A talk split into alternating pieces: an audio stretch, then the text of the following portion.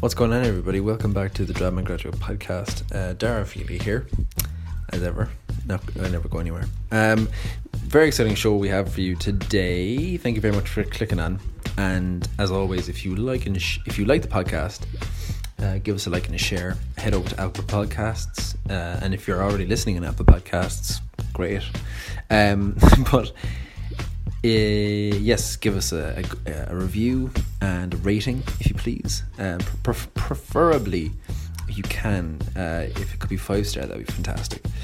But um, you know, I'm not gonna, I'm not gonna pressure you on that. Um, just so you know that, like, we would, I would love you forever if you, if you did that. But anyway, yes, thank you very much for clicking on. I won't bang on too much, and yes, enjoy the show.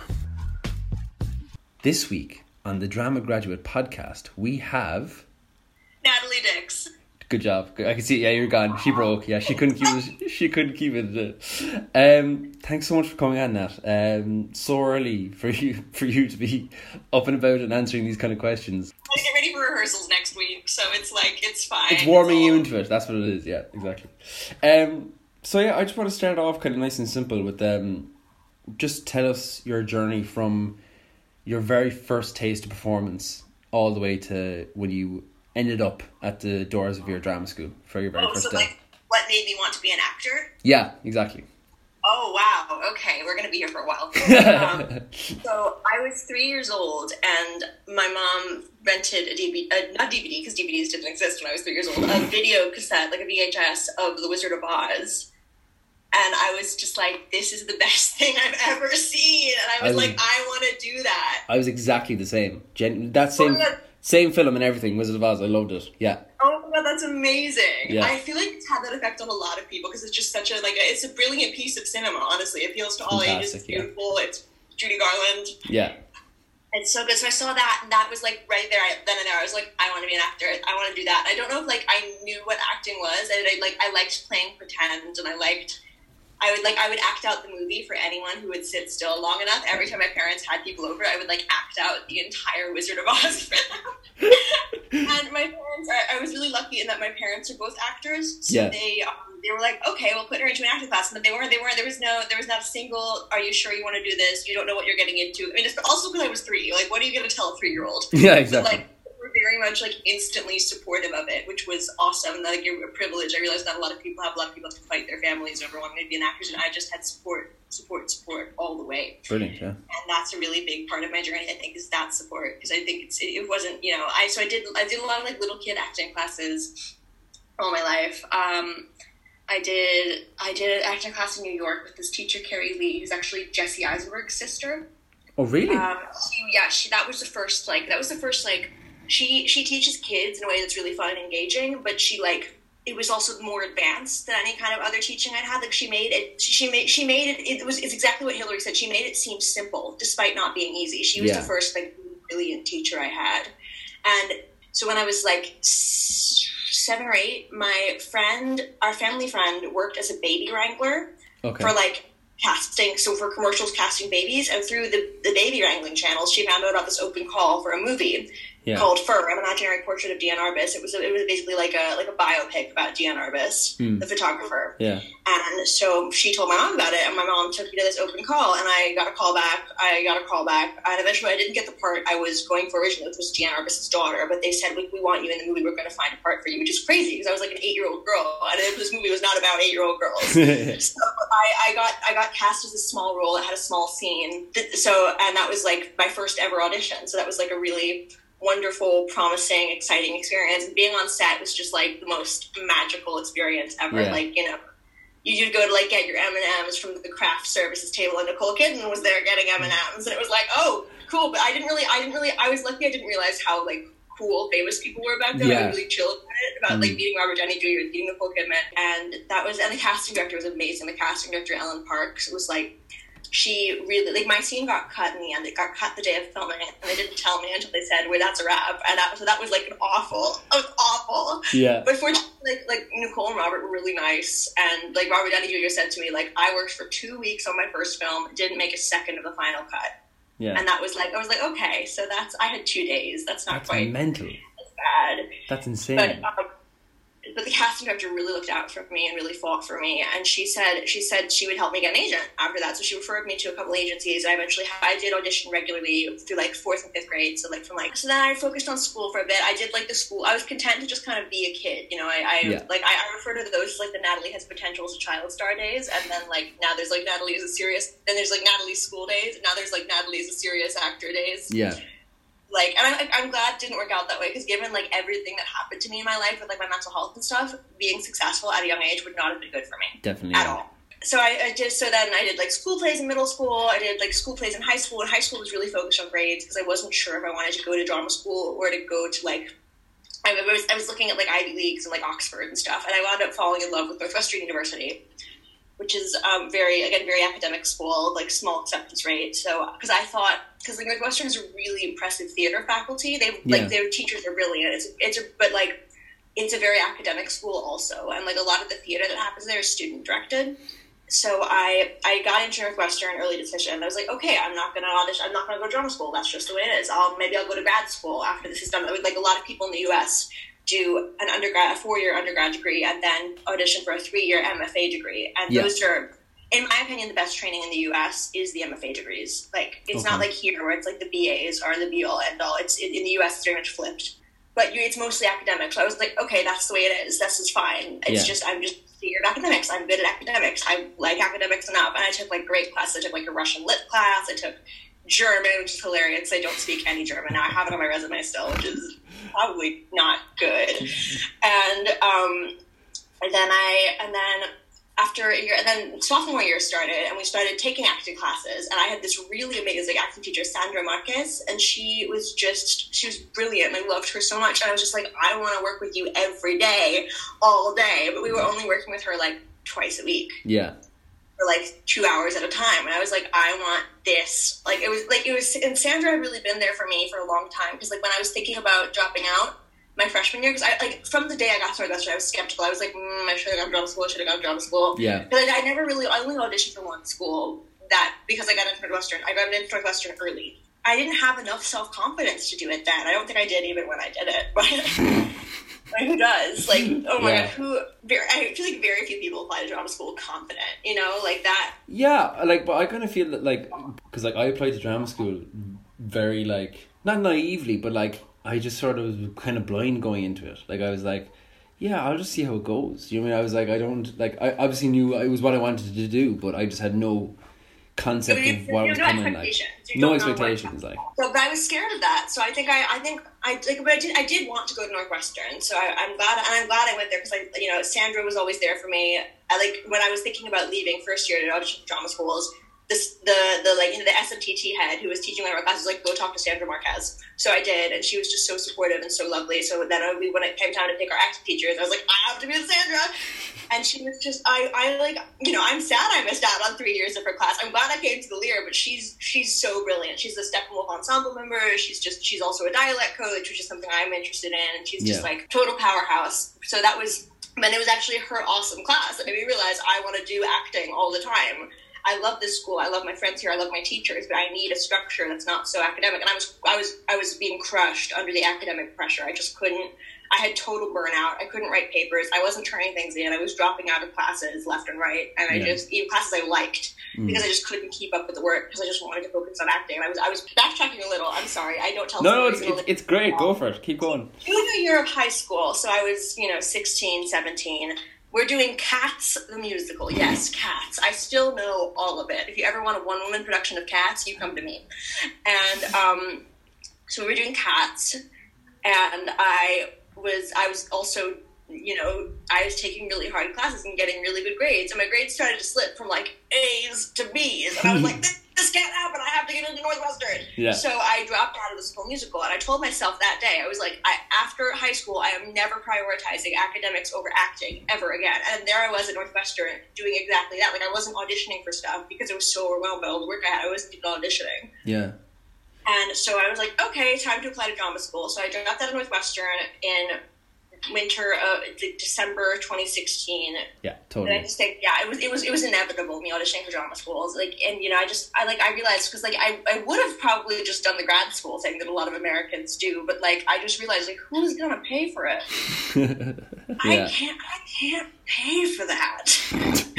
I can't. And I also I don't want to be in school for seven years. I've been in school for five between Yeah. like Northwestern and Lir, and it's it, that's enough. Like I Yeah. can't. I'm so excited to be done with school. Honestly, as much as I love Lir and everything, I'm so excited. Totally to be done though. Yeah, because you just I think you just get to a point where you're ready to move on from it. Like Yeah, like that's why I'm so pissed about COVID. It's like I should have been done in a month, and now I've got to wait three months. I know. But it's, know. it's fine. We're all healthy. That's what matters. So I, I auditioned for drama schools. I'd be interested to know why you chose to go to to come to Ireland to train. Right. Okay. So I I was mostly looking at schools in Ireland and the UK because, like I said, I feel like that's just Uh, compared to the US MFA training, that's Yeah. more similar to that than US BFA training. And I just didn't want I didn't want to do academics anymore. And you don't do academics in the UK and Ireland. I just thought the training was better. If you look at schools like you know RADA and like Guildhall, and even and even the Lir now, like at, the Lir was so. But like that's one thing that I liked about the Lir is that it was really young. You know, I wasn't I wasn't nervous about the fact that I didn't have a lot of famous alums yet because I saw that the alums it did have were working. Yeah, I totally. think, I Yeah, think Paul Mescal is probably our first like big famous alum. he would be but, like- worldwide. So I, yeah, I really liked schools in England and Ireland. So I mostly applied to like UK schools and the Lir. There were like two or three schools in the US I applied to, but I was I really wanted to go abroad. Yeah, So I, and I I found Lir actually when I was looking at Trinity just academically when I was eighteen. Yeah, so I was I was looking at Trinity just looking at Trinity because I was looking at like I was considering applying and I saw that they had an acting major and I figured it was like an academic acting major, but it took me to the Lir side. I was like, oh, this looks really cool. yeah. And what year was that? What year was that when you were eighteen? That was like 20, 2013, 2014 when I was first looking at colleges. So they were. So they weren't even finished their first. They didn't No, even have their first first- grad yet. Up on the website. It was just so it was 2014 because they had the one class up on the website. I remember looking at all of them, being like, "Wow, That's so weird. I had no idea because like where was I? Like 2013, I was, I was in third year in in, in school. Like I was fucking 15. Like I had no idea. That's mental. That's I know it was just such a coincidence too. But the Lir always was on my radar after that. When I when I came when I went to apply to drama schools, it was like the first one I applied to. yeah. And how did you So- find the audition process? I in general. I was prepared enough for it. You know, I'm obviously I wound up with Lir, so I wouldn't redo a thing. But Sure. like, you know, if I had another go at it, I would approach it completely differently. I don't. I think I. I was really concerned about playing a monologue in an age range I could be immediately cast as, whereas like there were these teenagers I was up against doing monologues in their twenties, which are just better monologues. There's not a lot of good teenager monologues. So I was I was you know twenty doing a teenager monologue, and there were Yeah. these teenagers twenty year old monologues. I think that hurt me because I didn't really love my material. I loved my Shakespeare piece, but I didn't like. And I, and I loved my reserve piece, but it was, it was just it, it was just my. I don't know why it was my reserve piece. If I Yeah. loved it so much. See, I started with doing my reserve piece as my first piece, and for the first two auditions I did, no callback. Really? So, yeah, so I just I actually only yeah it was just like I was like I was like okay I'm gonna just switch up the monologues and see if that helps and then the next school I did I switched up the monologues I didn't open with the reserve piece but they asked to see the reserve piece so I did all three monologues and I got a call back so that was Great. switching up the monologues did something, but I, I think you have to really love all of your pieces. And when I was looking for pieces for third round, I found a piece I really loved. Um, but it was yeah, so that was and that was the first time. Like I realized if I'd approached the whole process with a monologue I loved that much, I would have had more fun Yeah. and it probably would have gone better. But again, it went, it went well because I wound up at the Lir, so Yeah. I can't complain. But Mm. it was, and the Lir audition process for me was really different because I auditioned over video. I actually, because I was paying for all my flights from Chicago to New York because I was still living in Chicago. I was paying for all my auditions, and like I, so I, I applied to the Lir right away, but I didn't schedule an audition because I was waiting. I because I was waiting as long as I could to make the payment. Yeah. And I they emailed me after I gotten all these rejections, like, "Hey, are you still going to audition?" Because the Lir's American auditions are really late; they're like in March for first round. For first round. Yeah, for fir- the first round's in like early March. Um, Fuck yeah. And they do second round and first round on the same day. Yeah. So I, I, they emailed me about that, and I was like, oh, um, I'm waiting on a stipend because I was waiting to hear. But I got the final call back for another school in New York, and I was like, oh, I'm waiting on a stipend. This part, like, I kept, it, I kept it vague, and I kept it like sounding fancy, and I was like Yeah. trying to like make them think I was interesting and important, like that matters. Yeah. Yeah. yeah. But I was like really long, and I didn't get that final call back, so I didn't get the travel stipend to come to New York. And I was like, hey, listen, I'm really sorry I can't make the auditions this year, but I'd love to audition still. Would you take a video? And they were like, sure. That's I so sent in, yeah, so I sent in a video of me of all three pieces. I said, sent in the reserve. I was like, you're seeing all three. I think I had the best luck at schools where I did all three pieces. Okay. Yeah. So I did. I sent in my reserve. And I sent in everything, and then I got a Skype interview with Loughlin, which was terrifying. And then I got third round after that. So I came over for third round, and I just, you know, there was a smaller school in America I got into that I was thinking about going to, but then I came to the Lir and I did third round, and I was like, whoa, Yeah. whoa, I have to do this. I was Yeah. so if I don't get in here, I'm just going to audition again next year. I was Yeah. content with that because I loved it so much, and I was like, okay, this is where I have to be. So there's one thing that I'm always kind of interested in about getting into drama school because your year is kind of balanced in terms of ages. In terms of like there's people who are, you know, late twenties and people who are um like eighteen, like coming in and stuff. Um Yeah. and I think it's always something that I've interested talking to somebody people who like would you feel personally that you nearly would have liked to have well obviously not to because you you're in a rare position of you dropped out of a degree to come to the Lir so like you and that's a very kind of set decision to come in at a bit at a at a younger age um do you feel like you benefited from having older people in the year in a very different way like kind of having a mix of ages because that's unusual in a learning environment Yeah, definitely. I think that's something to me in age drama school that I really like about it. But I also think I was able to like it so much because I'd had that experience of being with people my age, and Yeah. I think so I, I got to have both, which is so lucky. You Yeah. know, I think I think I would have, you know, I think I would have wondered what had happened if I'd gone to a normal college, just as much as I was wondering if I if I should go to drama school when I was at a normal college. You know, like I think I think I would have been curious either way. So I think I actually the way I went about it, getting to do a little bit of both, was really was really lucky. yeah because it's something i always I'm feel upset now from the from the degree, but hey. because it's, it. it's something I always feel about because like obviously I went straight from secondary school to foundation and then to the BA like and I always like right now I was saying I was talking to Aiden the other day and I was saying like I don't feel like I, right now I don't like wonder what it's what it was like to be going to college but I can imagine a few years time going like oh that might be might have been something that could have been nice to because I because like the Lir for our first time college experience it isn't a college experience. It's like boot camp dojo um it's insane like um yeah, it's people. It's like it's also so fun. Like I don't know. I don't think I, So I hope people understand how fun drama school is. You know, Yeah. Like I think people are worried about missing out on the fun of university more so than the academics of it. Because like I think you know, if you want to go to drama school, you know you don't want to sit and sit and write papers and do a degree course, but you're curious about the social aspect of. 100% yeah 100% traditional college, you know, like I, I've been to a frat party. I can tell you, you've been to one, you've been to them all. It's not worth like I, you know i've just had so much like drama school is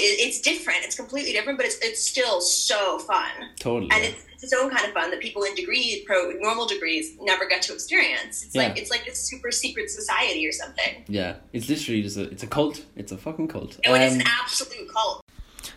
How's it going, everyone? So sorry to interrupt. I hope you sincerely are enjoying the podcast. Um, and I'm sorry to be cutting in, but I just wanted to ask you all a quick favor.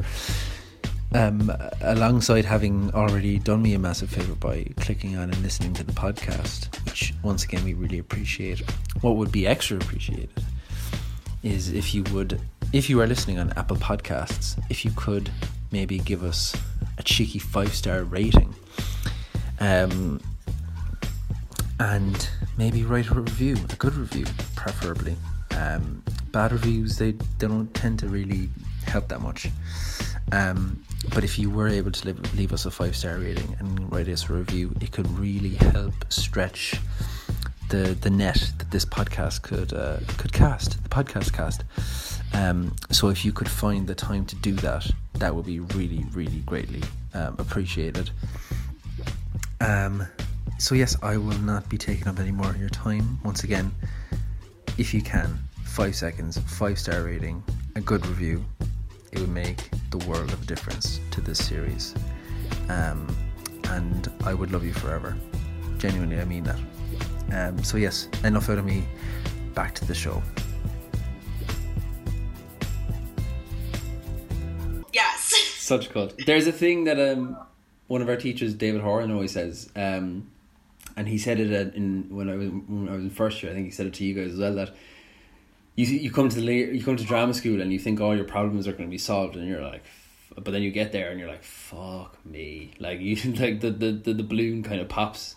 And did you feel that in your first few months of the year that you were kind of Oh yeah, I felt completely out of my league first year, Hmm. completely. And I mean, like I, I just didn't really have a lot of self confidence because Yeah. I guess I don't know. I I I just because yeah, I didn't really. I wasn't doing a lot of acting at Northwestern, so I didn't. I wasn't coming in with a lot of validation. You know, I mean, I had my parents supporting me and my parents being honest with me the whole time because that's they're really honest, which is great. Yeah. So I, I came in very self aware, but not very confident, and I think that the confidence sort of built gradually over second year for me. Like first year, I was a mess. I was a mess. I just felt I because first year is so improv based too. You know, Hillary's class. Totally. Yeah. Yeah. But Yeah. I, at, like at unstructured improvs, I suck. I will willingly admit I suck. Yeah. I, I, I suck. I'm not funny. I'm not clever in that context. Yeah. I'm just I suck. Yeah. So I just spent the whole first year in Hillary's class just sucking. and, and that was really kind of humbling in a way. I think that's part of the reason I don't have much of an ego now. Like I, I'm much more confident now. I'm very confident now, Yeah. especially given all the how good the training has been. But I think having a year of just like getting up there and sucking. It was also really liberating too. It made me like less afraid to try things, especially in front of Hillary. Like that's why I was so bummed we didn't get to have her as a director after all this year. I was like, I was like begging Loughlin to put me in Hillary. So I was like, please, I'm so comfortable with her. She's seen me so bad. like it's shaking off so much of your bad habits and like you really do spend most of it kind of like on your getting like egg in your face do you know what i mean you're kind of just like That first year is about sucking, I think. yeah it's a big part of it right? And I think the people, I think I've seen a lot of growth in myself and in the people who like weren't afraid to suck. You know, like I think I think a lot of us, I think we've all grown, obviously, but I think like you know, being bad at being bad at improv doesn't make you a bad actor. I'm just gonna say that for everyone who is struggling through improv and acting technique right now. So it doesn't. true. It doesn't make you a bad actor. I, I'm terrible at improv. I'm good at character improv. I will say character improv is awesome. I need to know like who I am and what my relationship is to other people. Because what scares me about like those unstructured improvs is like, what if I make a choice that contradicts their choice? Yeah, And I yeah, feel bad about it. I just oh like I, I never want to do unstructured improv ever again. I have all these friends who are like out of school taking improv classes and stuff. And I'm like, no fucking way. it's hard like it's very hard and i think it's because i think you're right because character improvs um like that that structure it makes it easier to to inhabit the world rather than kind of making up your own one on the spot it's it's it's it's, it's tough like Oh, completely. yeah Yeah, and I will say that character improvs, even when they suck, they're still fun. yeah absolutely You still learn something. You learn what the character isn't, just as much as you learn what the character is. Yeah, that's it. Because I think there's so much like there's.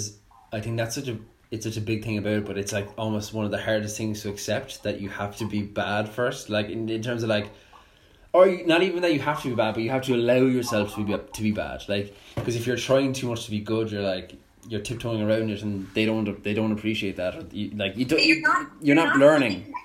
You're not fully committed to it if you're trying to be good, because then you're you're watching yourself a little bit. Yeah. You know, like, and you can't be watching yourself. No, you can't.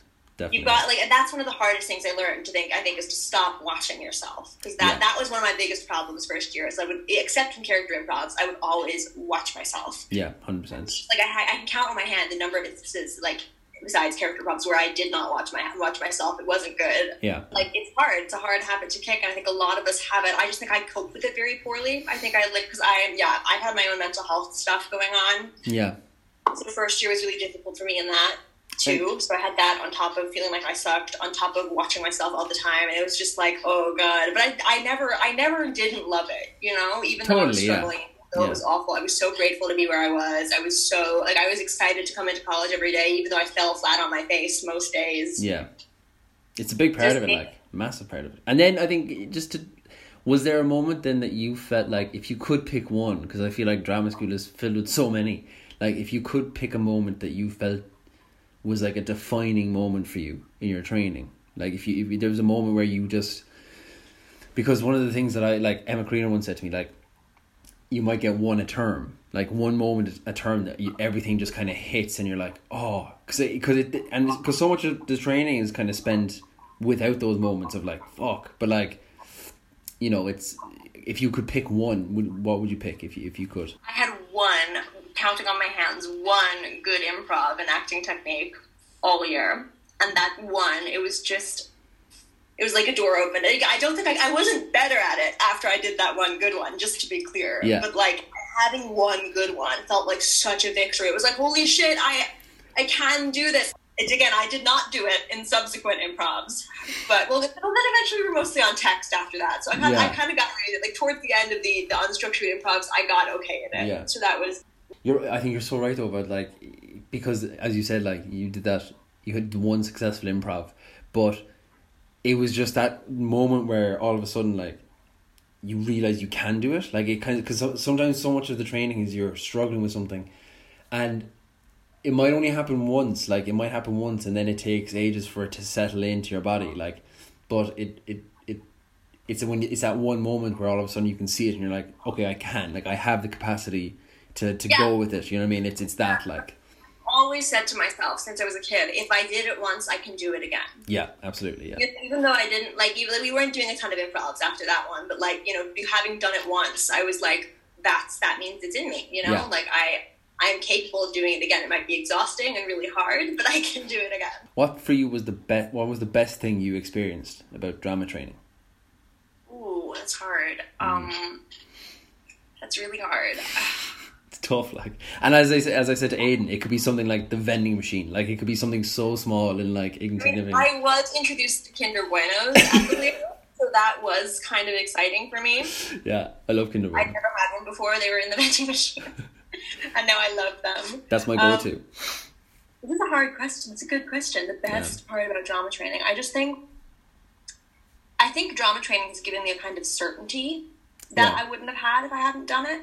Yeah, You know, like I have this, I have this confidence in myself. I think it gave me confidence. It, it, you know, it absolutely broke me down at first, but I was built back up so much stronger and so so meticulously by all the teachers and the administration and everything. And it was just like I just feel like I, I I don't think I'll ever. I hopefully will never ever again question whether I am a good actor yeah, because like I just I, I I feel like I've done because I have done the work. I put the work in, and I I work and I worked hard. I think I just feel and I've and I see the work working, and you know, in you guys, in Portia Coughlin, and in like.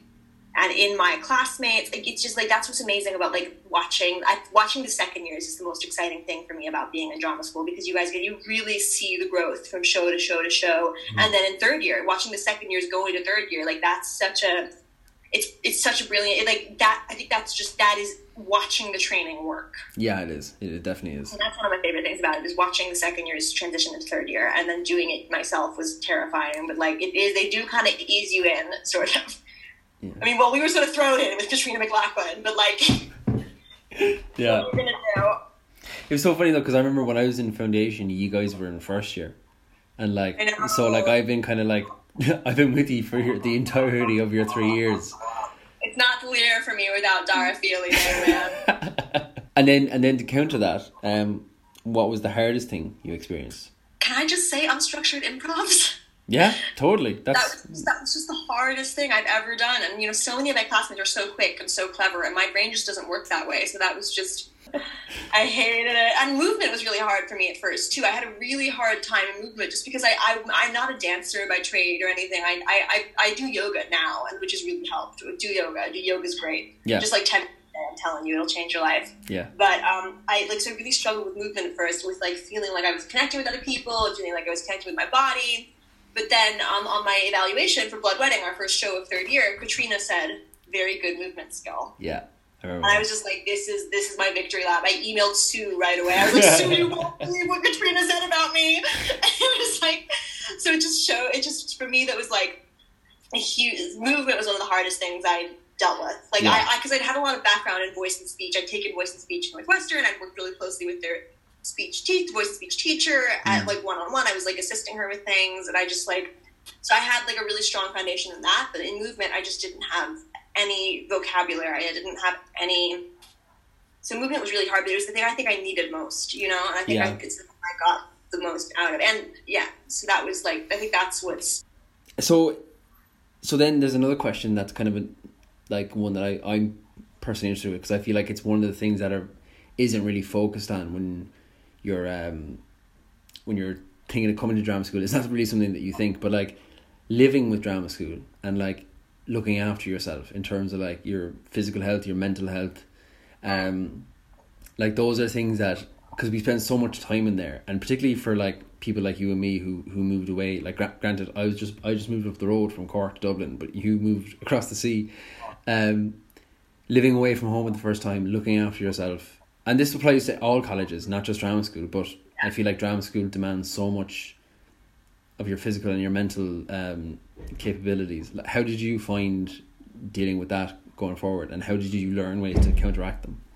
Um, oh, right. well, I was thinking that it wasn't my first time moving away from home. Yeah. That really helped. I don't think I don't know if I would have been able to do it Hmm. right out of high school. I don't think I would have been ready to move all across the sea Yeah, right out of high school. I think because I, and like I lived in an apartment in Chicago, so I knew how to cook for myself. I knew all these things. I mean, I knew how to cook like two things, but like that's all you really need. that's all you need. Like, if you can eat it, it's grand. Fry rice and crack an egg in it. That is a meal. yeah, it's so true.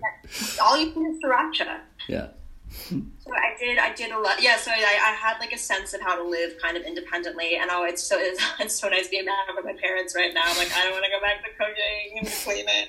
I really well, I do clean and cook here, but like it's Yeah. different. But like in terms of mental and physical health, uh, get eight hours of sleep a night. That is Yeah. something I will say has been a game changer. I really prioritize getting. I, I try to be in bed by like eleven, Yeah. and especially. I've had to move a bunch of times because Dublin's housing situation is a nightmare, and I'm gonna be, I'm gonna, so like, my last housing situation was in Kilmainham, so it was like, it took like 40 minutes for me, and two buses, for, or, Yeah. or a bus and a 20 minute walk for me to get in in the morning. I had to get up, I had to get the bus before 7 a.m. if I wanted the bus to stop for me. Hmm. So just like, in, term, like, in terms of Dublin and the commutes required in Dublin sort of forced me to be good at getting sleep. yeah, And then because I was good at getting sleep, I was, you know, doing better in class. I, getting sleep, taking your meds. If you've got any kind of medication to take, take it consistently.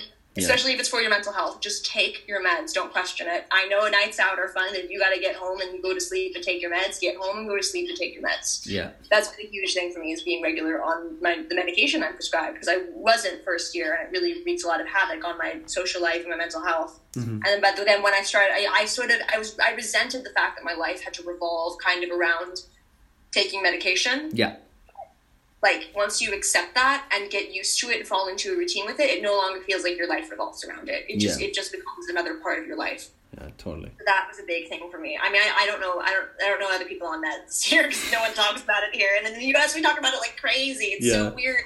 I feel though that it's good though because like as you say, it's not it's not a lot of people are open about it, and like if if somebody's listening to this and if they are taking meds and they haven't been taking their meds because as you said, like they don't have to talk about it to anybody else, but if they can hear it from this to be like take your fucking meds, then that's you know I feel like that could be enough. Like, you know, Hi everyone, take your meds, please. Any kind of meds. I don't care what they're for. If they are prescribed to you every day, please take them every day. It will really make a difference in your life. And what else? Ah, in terms of physical mental health, sleeping has been a big one. Yeah, yeah, and um, I think being, but also like letting myself have fun and be social. You know, like saving up a little money so I could have some drinks in a spice bag on a Friday night. I think Yeah. getting so like you know I go to every party because it's just so.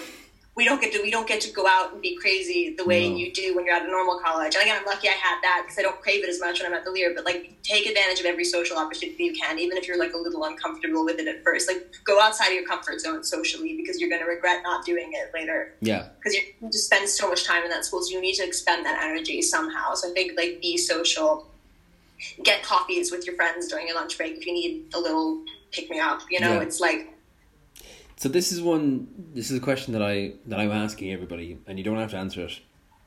But it is a question I feel like I should ask. Is that was there ever a moment in your time here where you considered dropping out and leaving school? hmm. Um, from the beginning, because of my mental health, I always felt like I was fighting to stay. Yeah, So I just and I'd, I'd overcome so much to get there, and I'd just been through so much shit, and I, I just so I don't think I ever really considered dropping out. I will say, like being at home with my parents right now is like the closest I've come to wanting to drop out. Not that I want to drop out. I've come this far. I'm not going to drop out, but like it's just so nice being at home and not being a student right now that I'm so reluctant to go back. yeah. But like I, I think during the training, I just it was just always for me. It was such a fight to like be in shape to stay there and to work on myself so I could stay there. So like I just think I I just fought too hard to ever consider dropping out. that's good. That's great though. Yeah, and I just especially because I dropped out from another school. You know, yeah, I, just- yeah, yeah. I, I had I have done the dropout thing. and It's not fun. yeah, I know what you mean. So there's two there's two final questions um, that I think are very they're two kind of lovely questions. I think they're nice. They're, I think they're really good questions to end on. So say um, time travel exists, and you're able to travel back to uh, your very first day on the Lir, and you're able to stop Natalie Dix on her way into the building, and you're able to give her one piece of advice before she walks in, what do you say to her? You're here for you. Yeah. You know, like you make you know be nice, be social, but like you don't need to care about what anyone else thinks. Yeah. You're here to train. You know, you you will make some friends in the process, but you're not here to impress people. You're here to get what you need to get out of it, and that is your own journey. And it's going to be harder for you than it is for other people. Maybe. I mean, I, I it's going to be more openly hard for you. I think other people had as hard a time as I did. They just carried themselves better. Yeah. uh, like that, but that's the thing. Like other people are having just as hard a time as you. They're just not showing it because most of them are Irish. yeah. Like I yeah, because like the thing is, I I would show my upset and show my frustration a lot more easily and more openly than other people, and that made me feel really alone. But like I think Mm. other people were struggling just as much as me. So don't don't have empathy. You know, don't discount. Don't get so caught up in your own struggles that you forget to empathize with people who maybe can't show it as well as you. Maybe wish they could show their emotions as well as you. So like you know, have empathy and don't worry about what other people think, even though that's easier said than done. Yeah, good. It's good advice. Um, the, Rowan Rowan Finkin said this to me um when I was in first year, and it was one of our it was one of my very first few weeks, and we had a coffee date, and it was great. It was a great chat. Well, he said to me um to always remember where you were when you got the call from Loughlin to tell you you got into the into drama school, and I feel like it's the nice it's a nice one to end on because like I think in those times of struggles and in those times where you're really kicking yourself and you're like fuck i think it's a nice thing to remember because i think everybody experienced that moment of elation when you got the phone call so So like I was so convinced I was not gonna get in because third, third I don't know like I don't know what you thought about your third round, but I was pretty blown away by everyone in my third round. Yeah. And I was just like, yeah, like third round is high caliber. And I so I, I, I was really sure I wasn't gonna get in and I was I, I called my parents the night after third round. I was like, listen, I got I was like crying. I was like like, I was like begging them to let me do that. And I was like telling them I needed I needed to go here. I like I so I, I, I like hung up, cried myself to sleep.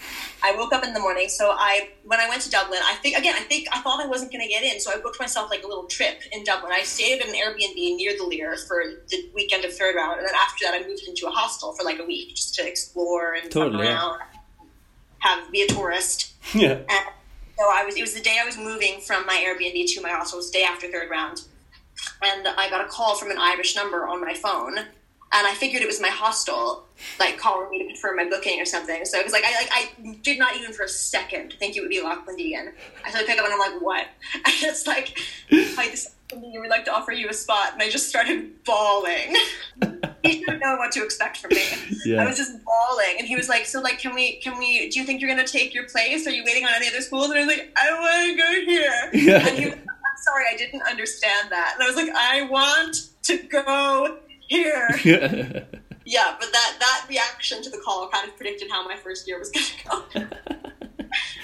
that's great that's great well that's it thank you so much natalie for coming on this was fun. This was kind of therapeutic. And there you have it, the wonderful Natalie Dix. Thanks very much to Natalie for coming on. Uh, if you liked the podcast, give us a like and a share.